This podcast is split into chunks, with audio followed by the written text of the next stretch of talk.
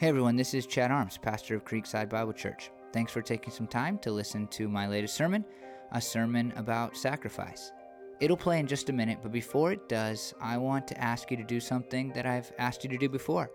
Will you please take some time to leave this podcast a rating or review on whichever podcast host you use? If you'll do that, then it will help our sermons be heard by more people. And as I always say, we think that is really important, really valuable. So if you could leave us a rating and review, it will help us spread the message of Jesus further. We'd really, really appreciate it. Again, thanks for listening. I hope that this sermon will help you to learn and live more fully for the glory of God. Before I get into the verse, let me tell you something. I have a, a four year old son. His name is Rogan. He's almost five years old. And yesterday, Saturday, my wife and I and Rogan, we went to the school that I work at. I'm the chaplain, I'm the Bible teacher, and it's a small uh, private Christian school uh, that needs a lot of help cleaning up. And so this was sort of a cleanup day. And they, um, during last year, had some roof problems on the main building. And so they had a tarp over it so that, you know, water wouldn't leak into the building. But this tarp started to fray and it just got stuff everywhere. So my wife and I were literally vacuuming the grass. We had a shop vac and we were just going and vacuuming all of these frays off of the grass. It was really bizarre looking, but that's what we were doing. And Rogan was not helping, obviously. He's four years old and he was running around and he came to us and he was holding these berries. And he, he said, Mommy, can I eat this? And it was this bumpy, weird looking berry that we'd never seen before. So, of course, we said yes. No, I'm just kidding. We didn't say yes. We said no, right? No, we've never seen people eat this. We didn't actually know what it was from. It was on this tree, and he was just picking these berries. He said no, and Ashley said, That's poison. We don't no, but I mean, that's a good assumption. If you never see someone eat this, it's probably not good for you. So you say, No, you don't eat that, that's poison. And so a few minutes pass, and then we realize that Rogan is still picking these berries and he's filling his hands with these. And Ashley says, Rogan, don't. That's poison. Why are you picking those berries? And he says, Because if bad guys come, I'm going to throw them in, their, in his mouth. oh my goodness. And what I love about children is that they say uh, what we think oftentimes. They're just,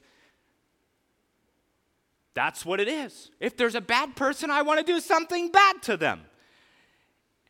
And as Christians, we're called to live sort of despite those feelings that we have sometimes, where someone says something that we think is particularly stupid, so we want to let them know. Yet, as Christians, we're called to live above those feelings. And Rogan is young and still learning, and so that was a learning opportunity. And uh, hopefully, he doesn't want to poison anybody anymore. Um, but for us, that's really kind of what sacrifice is. It's looking at the things that we want to do and questioning whether or not that's the right thing to do. And so let me read this passage. It's Hebrews 13, uh, verses 14 through 16. This is the NET translation. Uh, For here we have no lasting city, but we seek the city that is to come. Through Jesus, therefore, let us continually offer to God a sacrifice of praise, the fruit of lips that openly profess his name.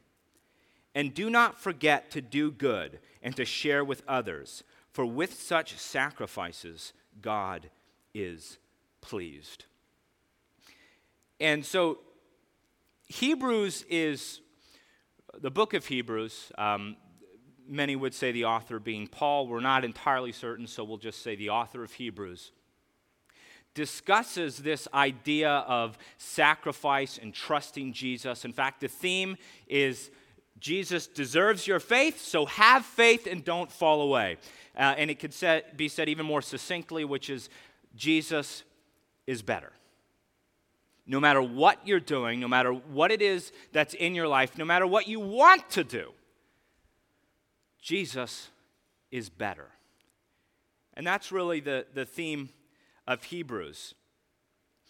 And it, it, it comes down to the idea of trusting Jesus.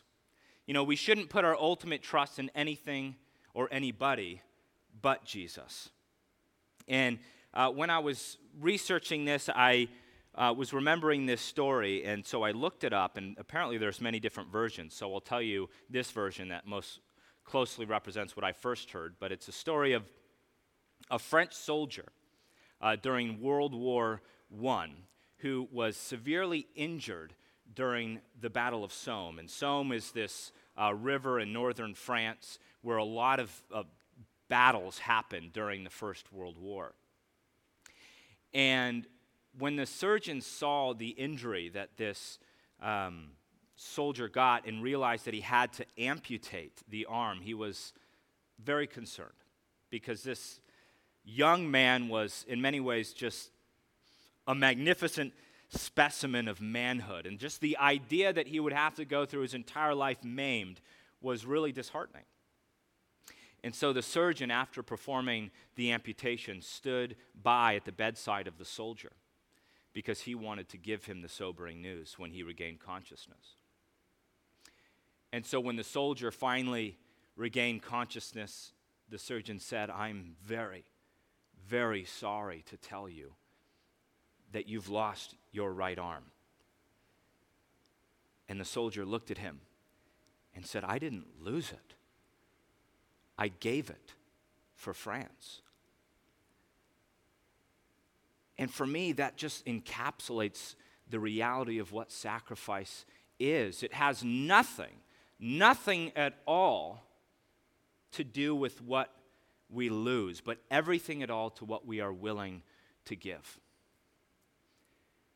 And so the sermon today, in many ways, is calling us to sacrifice in the same way this soldier did. Not that we need to give our right arms. In fact, I would strongly discourage that.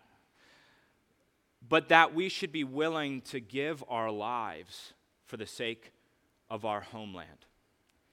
And, and here in Hebrews, uh, chapter 13 through 14, it, it says in the translation I read, um, For we have no lasting city, but we seek the city that is to come. In the NLV, they, they say it a little bit differently. I don't know if I have the NLV translation, but it says right here For here is not our permanent home, but we look forward to a home that is still to come.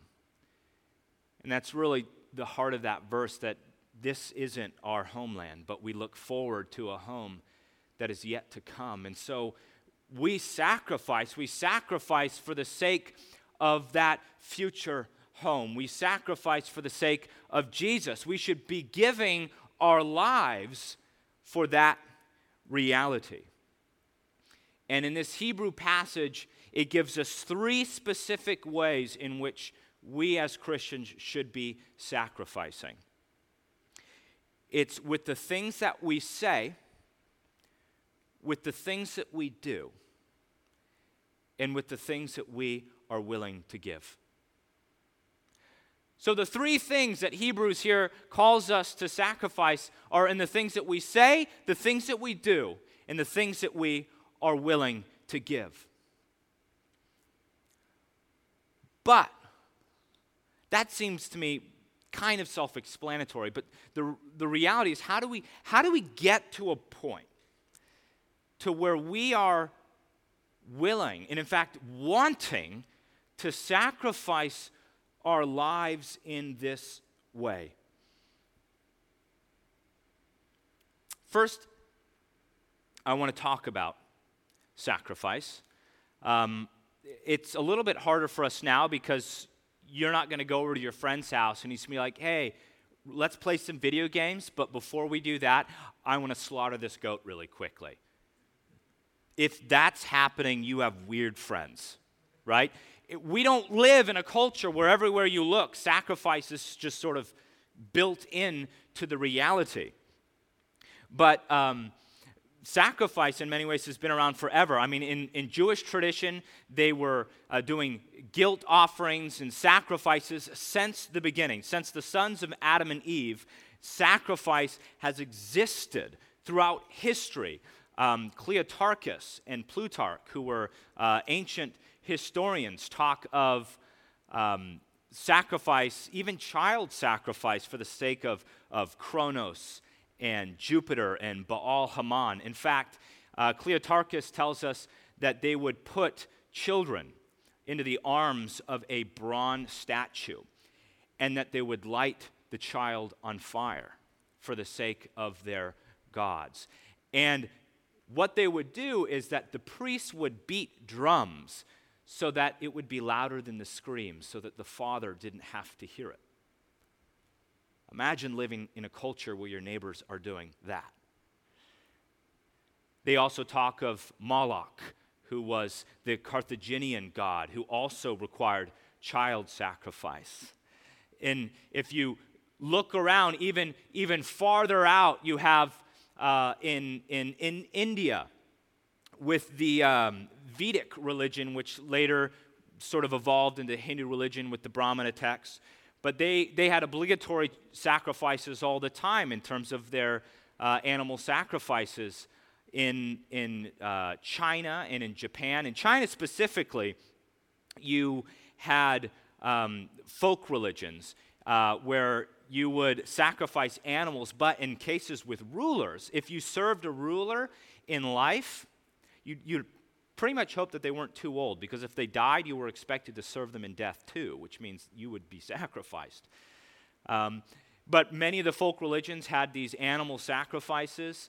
And then you had in, in Japan, you had the Shinto uh, religion, which later sort of um, took Confucianism and, and Buddhism and, and wrapped uh, them in, but they had uh, sacrifice of everything that was necessary for life. Those were things that you needed to sacrifice for the sake of appeasing the gods. So, in this Hebrews book, it's written to, to Hebrews, that is, Jews who converted to Christianity. They lived, they were fully immersed within a, a culture where sacrifice was literally everywhere. Even if you went to Mesoamerica with the Aztecs, where uh, Tenochtitlan was actually their capital, and they had these huge pyramids. And what, what their god required, the sun god, was a beating human heart. Every single day, a beating human heart was required in order to ensure that the sun would rise. Who's happy you don't have to do that? Yeah, oh, I got a hand. All of you are really horrible people if you're not thinking that that's weird. Sacrifice was ingrained. The Hebrews were, were not just living in their own culture of sacrifice, their enemies were doing it everywhere they looked across boundaries, across cultures, across race, across creed and ideology, there was sacrifice literally everywhere. And the Hebrews were doing all kinds of different sacrifices. They were doing the, the guilt one that I talked about before, where they would lay their hands on usually a, a lamb or some other, and, and then the, the lamb would be sacrificed in the temple in order of appeasing uh, and accounting for their sins. And then they would have a burnt offering where they would take the fat, usually out of a lamb, and they would put it on the altar and burn it, and it would make this sweet smell. If you have ever barbecued, it's sort of similar to that, where it's this, that smells really good. So they're burning the fat on this altar. Um, or the, sorry, the burnt offering is not that, it's where you burn the entire thing. And that was when you wanted to give your life uh, over to, to God, you, where in many ways you wanted your life to just burn over when you're consecrating your life to God. You would burn it completely. Now, the peace offering is when you would burn the, the fat and then you would eat it, uh, the, the rest, with your family. And in many ways, you were joining in fellowship with others and you were joining in fellowship with God. So, in many ways, uh, for the Jews, it was this really cool tradition of sharing a meal with God. And so, for the Jews, there was something really cool about the idea of doing something for God that sort of made him happy, that, that appeased him. This was this had so much cultural and religious significance. And so when when the gospel writers and when the author of Hebrew comes and says, "Look, Jews, you don't have to do this anymore. You don't have to do any sort of ritual sacrifices anymore because Jesus was the ultimate sacrifice. None of this is needed anymore. They're thinking, well, wait a minute. That's my life. That's just ingrained. What do you mean? Everybody sacrifices. We don't need to do that anymore.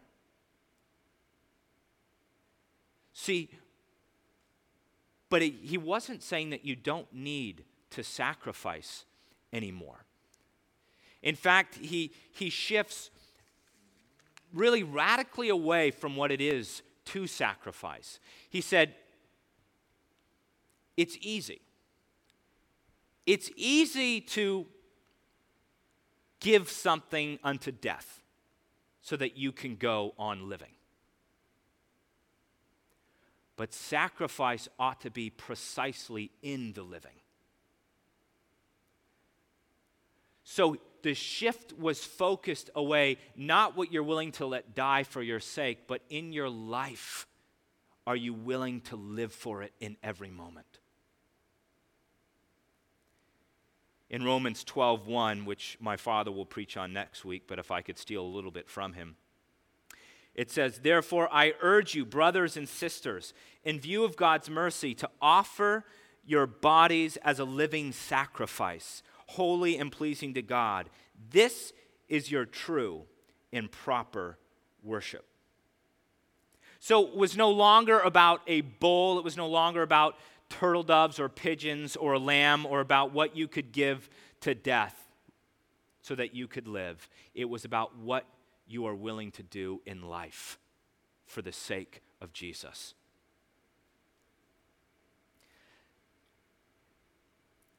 And so, those three points how do we sacrifice in the things that we say, in the things that we do, in the things that we're willing to give? One, we have to recognize that it is precisely in the way that we live. And I have, it's cool because I have some people from this group here today, but I'm, I am leading this small group uh, called The Point. It's a young adults group. And we've been going over John uh, chapter 6. And there's a lot going on in this chapter. This is the chapter where Jesus um, feeds the 5,000 men, probably with their family, so probably more. Uh, where Jesus walks on water, and this, there's this also this really cool uh, sermon he gives um, about eating, eating his body and drinking his blood. That doesn't sound very cool, but we'll get to that. Uh, and Peter's confession. So there's a lot going on in this. But Jesus does this really, really, really cool thing where, in my mind, he outlines how it is we get to a point where we're willing to sacrifice our very lives. What it is, the sort of the mentality we need to have to be living on the altar.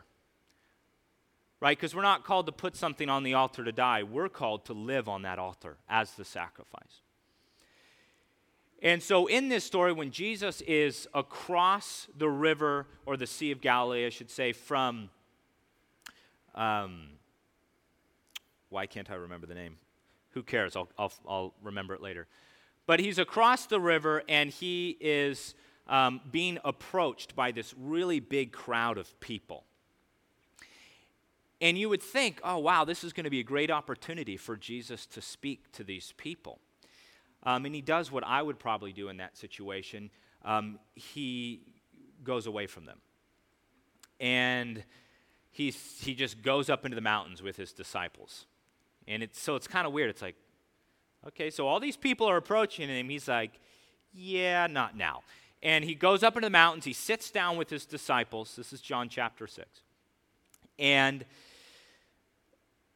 once he sits down, a crowd of people approach him. In other words, he didn't make it easy. People came to him because they knew that he was doing a lot of miracles and cool things. And then Jesus walks away from them, goes up into the mountains. And really, the only people who followed him were the people willing to put in the work. They were saying, you know what? I think this person, Jesus, is worth it. And there had to have been people who said, ah, that's exhausting. I don't think that it's worth it. So it was there on, in, in those mountains where Jesus feeds the people.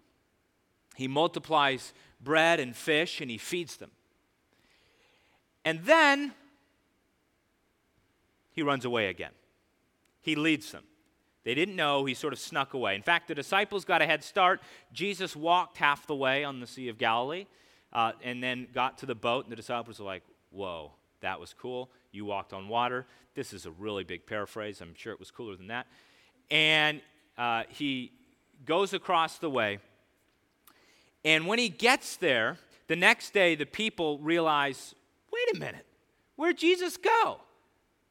Oh, he had to go to Capernaum. I remembered. Capernaum. He had to go to Capernaum. And so when uh, a nearby uh, city called Tiberias had boats come over, they followed Jesus. And Jesus, in this speech, lets them know well, wait a minute, you're following me for the wrong reason. Because once they're there, they're like, hey, uh, we really want to see a miracle, uh, but here's what we want to see uh, bread we want you to make bread again. In other words, they were saying, Look, we want to be fed. We want you to feed us. And Jesus said, The only reason you're following me is because of what you get. So, first, Jesus doesn't make it easy to follow him because he says, if you, if you follow me, I only want you to follow me because you think I'm worth it. And then the second time, he's saying, I don't want you to follow me if you're just thinking about what it is that you can get. And we do that sometimes. I've seen it. So, apologetics is one of my favorite things to do. It's defending your faith. And I remember talking to people and telling about the truth of Christianity and say, Yeah, but what, I mean, what can Christianity really do for me? And I said, Well, stop. Who cares? You shouldn't be asking first, What can it do for you? You should be asking is it true? Is it true? Because if it's true, then you will respond in the same way that Peter responds, which we'll see here. So Jesus highlights don't only follow me if it's worth it. Don't follow me just because of the things that you get. And then he goes into this speech, and I want to read it to you because um, I, think you'll understand uh, why many of the people who were following Jesus responded in the way that they did. Um, it says, um, Jesus said to them, Do I have it? Oh, yeah, cool, cool, cool. Uh, Very truly I tell you, unless you eat the flesh of the Son of Man and drink his blood, already, right? You're like, okay, he's telling people this. Uh, you have no life in you. Whoever eats my flesh and drinks my blood has eternal life. Let me just tell you, the eats that he's using is, is to chew or to chomp, right? It's even more gruesome than you would think. Unless you chomp and really chew into my flesh, I'd be like, ooh. Uh, but you can respond however you want. Um, for my flesh is real food, and my blood is real drink. Whoever eats my flesh, or chomps on my flesh, and drinks my blood remains in me, and I in them. Just as the living Father sent me, and I live because of the Father, so the one who feeds on me will live because of me. This is the bread that came down from heaven. Your ancestors ate manna and died. But whoever feeds on this bread will live forever. And so Jesus is using this, this gruesome imagery to really depict the reality of just giving everything to Jesus, to be so sold out on who he is, right, that you just want to embrace him in the most meaningful way possible, that you want your life to be so intertwined and invested in who he is because you believe that he is the only real, true source of truth. But it says that at this time, many of the people who were following Christ left him. And it says they left him because this teaching was too difficult. And it's not that it was uh, too difficult to understand. You're remembering this from the point, right? Not that it was too difficult to understand, but that it was too difficult to accept. And so Jesus looks at the 12 disciples and he says, you don't want to leave too, do you? And here's how Peter responds He says, Lord, to whom shall we go? You have the words of eternal life. We have come to believe and to know that you are the Holy One of God. In other words, he started with trust in Jesus and therefore ended with acceptance. This, this could have been a very difficult teaching for Peter. And in fact, at the point, I had everybody think about somebody in their life that they trust with their life. If you were to think now about somebody who, man, who could I trust with my very life? If I had to say, hey, here's my life, hold on to it, and I trust that you're going to take care of it. Who, who could you do that with in your life? You, everybody probably has somebody that they trust in that way. M- my wife, uh, several years back, went on, uh, I'll make this really brief, but she went on this prayer walk where her and a bunch of friends sat down and they said, God, we want you to lead us to people who need to hear about you. And so, what we're going to do is we're going to write down, we're going to just sit, we're going to pray, and we're going to write down the first things that you put on our heart. And so, my wife is sitting and even maybe thinking, man, some of this stuff seems pretty silly. She's writing down, you know, like green sweatshirt.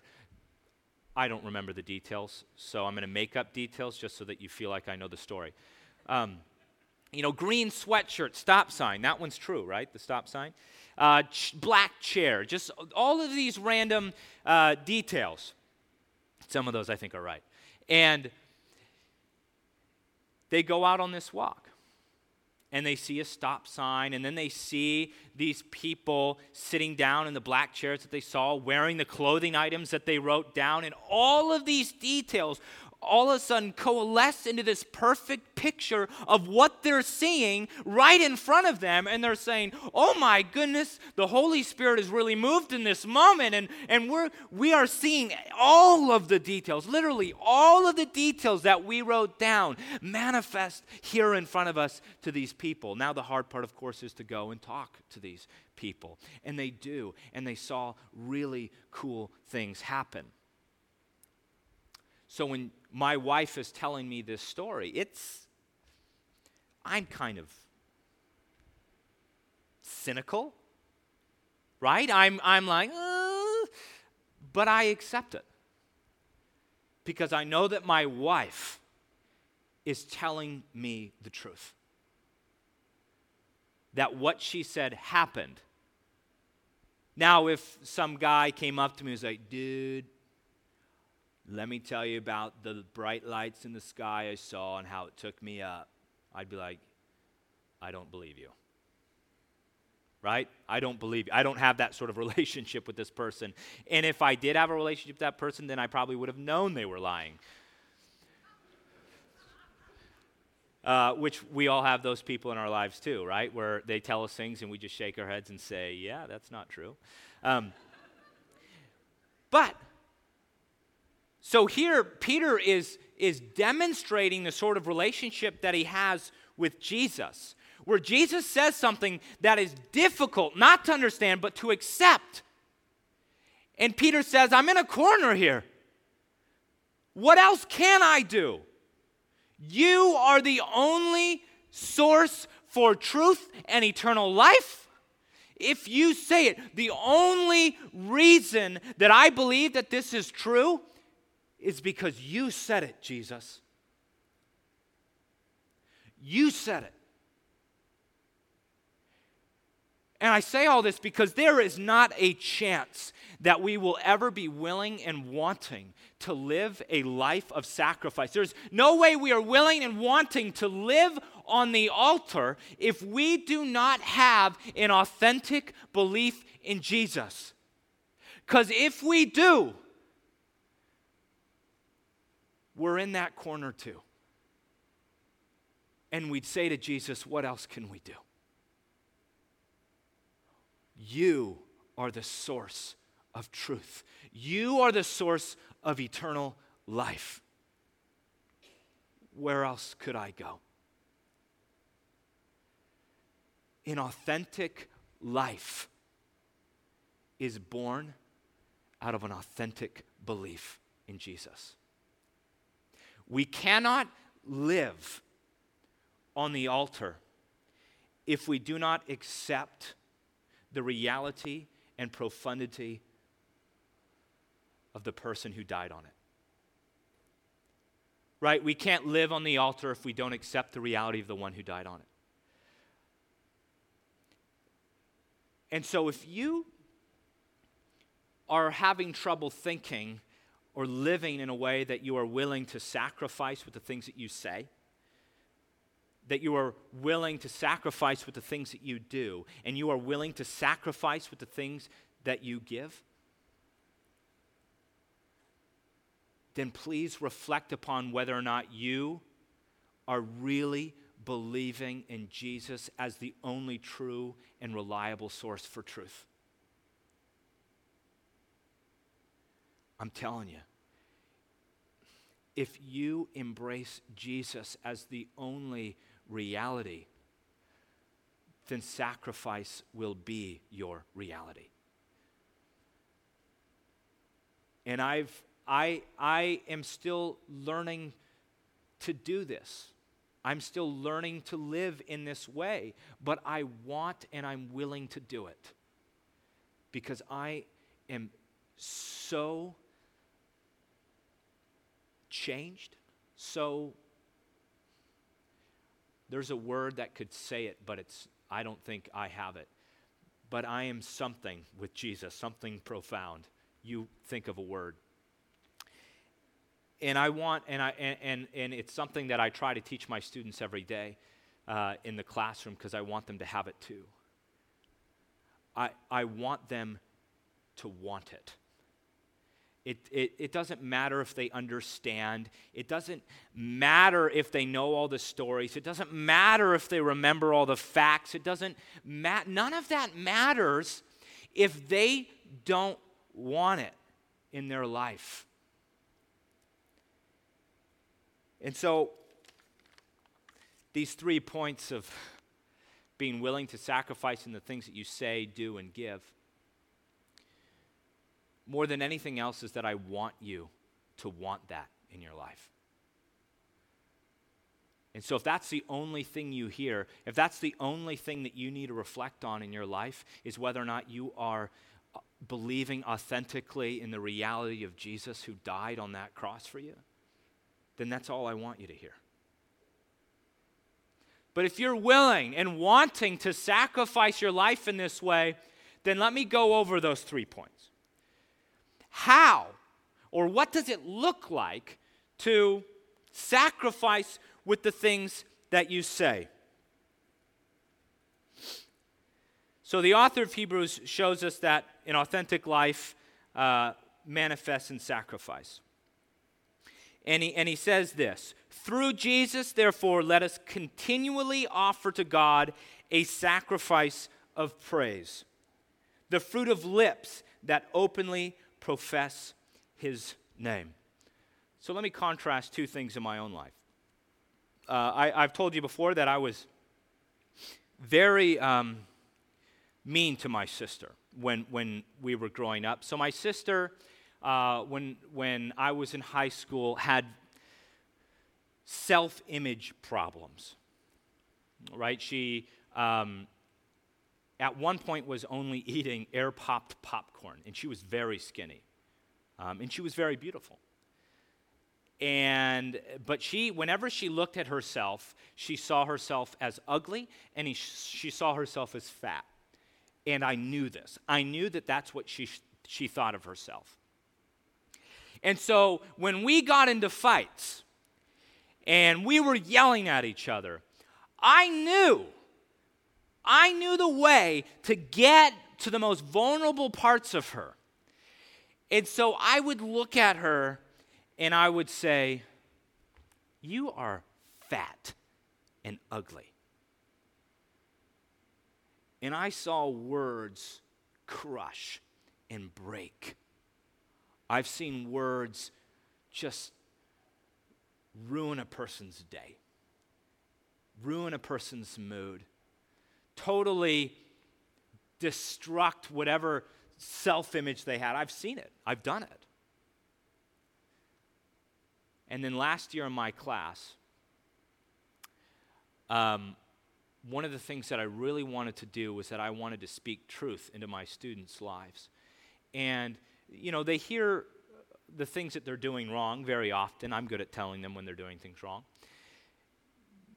But they don't have much time for people to tell them individually what it is that they're seeing in them, what they're doing strong, what they're doing well. And so I made a specific point of pulling each student out individually and letting them know what I see in them and how proud I am of them for certain things and, and the strengths that they have. And I've seen words just excite and motivate and build people up. And I've just seen the power that we have to just really radically affect the lives of people with the things that we say.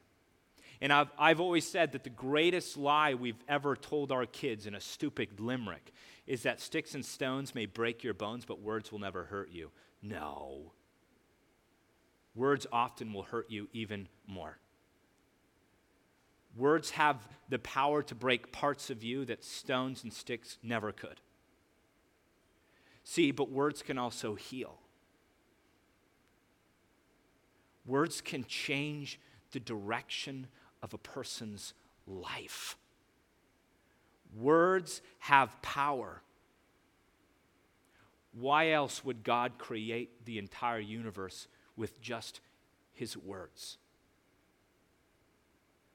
They have so much power. And so now I like to ask myself, whenever I am using my words, I'm asking, are they serving their purpose? And I say that um, because of this. Let me tell you. I have too many stories, but I'm going to tell you this anyways. uh, I was uh, fixing my lawnmower uh, because what happens when you leave your lawnmower outside um, in the rain is that it stops working. So, pro tip for anybody who thinks they can do that. And I left it outside literally the whole year. And then was, I had the audacity to be surprised when it wouldn't start. Uh, so I was taking this apart. I have some experience with small engines, and I was draining uh, the carburetor. I was emptying the gas. I was cleaning the carburetor. And my son, of course, wants to be out there with me and, and see what I'm doing, and, and I'm using these tools. And at one point, he picks up the socket wrench and he just starts slamming it against the lawnmower because that's helping. And I tell him, Rogan, no, no, no, no, no, no. That's not what that's for. and I take him and I, and I show him how to use the socket wrench, how to uh, pull the, the bolts out, and I let him do it. And he's learning, and it's awesome. It was a really cool experience to show my son that every tool has a purpose. And fast forward to uh, when we were fixing our bed, uh, my son and I were jumping on our bed, and he must have broken one of the boards in there. and because it snapped. And uh, so we have him on a weight loss program. Uh, obviously, you know that's not true. Um, I probably did it. And uh, we had our uh, box spring up, and I had to use the socket wrench to take the frame off. And we were going to um, put a piece of wood uh, to bridge the two broken boards to give it uh, back its durability and its, and its strength. And uh, while I'm trying to realign these boards, all I have with me is that socket wrench, right, that I use for the frame. So I start hitting the boards to align them. And lo and behold, my son's there. What does he say? He looks at me with dubious eyes. He says, Dad, that's not what that's for. And I say, You're right. And I was proud. And then I let him do it. no, but I was really proud that he understood that, that tools have a specific purpose. And when, when the author of Hebrews tells us here that your lips should be continually praising Jesus, if you do something, if you are mean, if you are maligning, slandering, gossiping, you should be saying, Well, wait a minute, that's not what my lips are for. If you it's not, it's not about, hey, you come here on Sunday and you get to sing a song and you praise. Therefore, I now have fulfilled my duty of praise. I've done it. That was it. That's, that's the sacrifice mentality where you put something on the altar and you let it die. No, no, we're called to live on the altar. This is something that you don't do in a moment, but you live in every moment. You continually praise with your lips. So when you leave here and you are saying something to somebody and it is breaking them, it is hurting them, it is mean, that's not praising Jesus. Jesus is not glorified in that moment. You are therefore not satisfying the requirement to live your life as sacrifice with your lips. The things that you say have power, and that power should always be for the sake of Jesus. That's how we live. And in, in, in the same vein, we should be sacrificing in the things that we do. Right? It's not sacrifice in a moment, it's the sacrifice we must live. So if we sacrifice with our lips as a continual thing. We sacrifice in the things that we do as a continual thing. And, and really, the reality is, is that we have to quit thinking of ourselves as, as these standalone individuals, where when we say, ah, I got it wrong, I got it wrong. Yes, when you get it wrong, but also think about how it hurts the image of Jesus.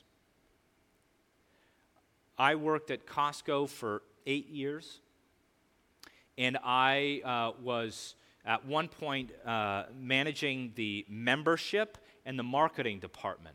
So when you walk into a Costco, for the first time and you're like, hey, I want a membership, that's my team, right? That was my team. And they're going to try to convince you to get their executive membership and uh, their credit card. It's a Visa now, it was American Express when I was there. And I was very, very good at getting a team of people to be successful at this. But here's the thing at Costco, everyone who's been to a Costco, most people have been to a Costco, image is really big to them.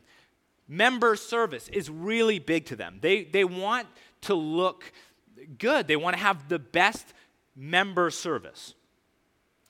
And so we have to satisfy that standard and that image. And when I was there, we had a gentleman. Uh, let me be really good at making this name up because I usually just say the real name. Um, Bob. That's easy. So, Bob. Bob was a little too good at this. And I started to get complaints from members that would come in and say, Well, wait a minute, I got this thing in the mail saying I got this American Express. I didn't sign up for that. And I'm thinking, Well, that's not good. And I go up on the computer and I look up, and it's this guy, Bob, who was signing these people up. And I realize in the research that I do that this guy is defrauding these people, right? He's flipping over this application and be like, and then you need to sign here. And they didn't realize that they were actually signing the spot saying that they're going to be getting that American Express card, right? And so then he would just sign them up when they left. That's really bad. That's really bad. And I remember having, uh, I, having to sit down. I had to let this guy go, obviously. And and one of the things I said to him was think about what Costco represents. Now ask yourself does what you did, does it represent Costco?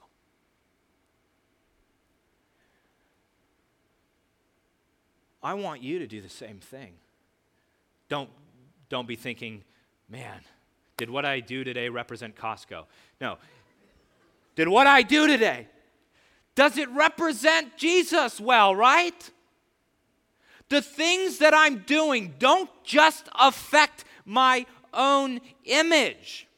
You exist in fellowship. If you are that person who says, I'm a Christian and you are a stupid idiot, no offense. It's like, well, wait a minute, that's really offensive.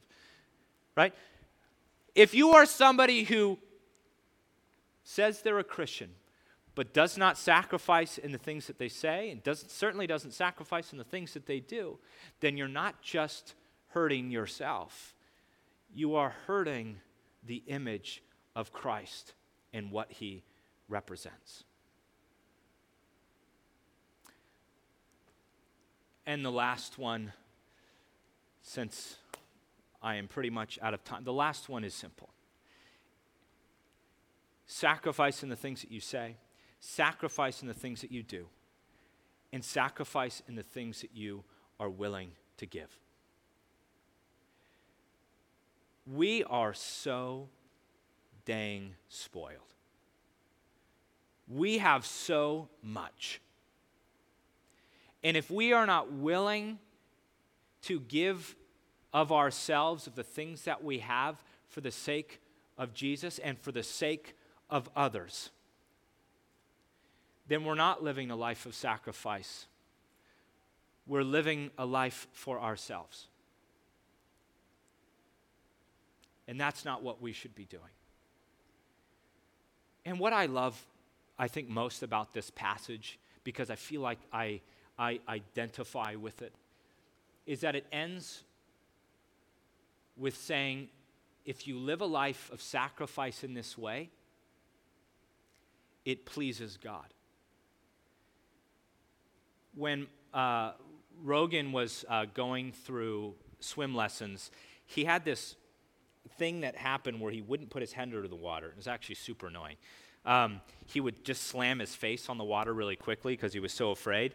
And uh, so he had his goggles on. He would just go whap, whap, whap, and be like, I dunked my head. I'd be like, no, you just smashed your face really quickly in the water. Put your whole head underwater. But he was so afraid. In fact, he would be at his swim lessons, and when he knew it was coming up, he would just be bawling. He, so I'm just watching my son in the water crying because he knows he's going to have to put his head under the water. And even then, he would just smash his face into the water. And I'm thinking, oh, this is so hard. I said, you know, Rogan, I just, I want you to do this. It's, you know, you, you know, being brave is not about not being afraid. It's about when you're scared and doing it anyways, right? And trying to tell him all these motivating things. And eventually he overcomes this. And I remember at one of the swimming lessons, he's crying. and then he dunks his head under the water and he sort of realizes it's not that bad and then he dunks again and he dunks again and he dunks again and he's got it and when he he uh, is out of the pool and dried off and he's back in my car and we're driving home. He says daddy i dunked my head under the water. I said yeah that was awesome. And he said are you proud of me? I said yeah.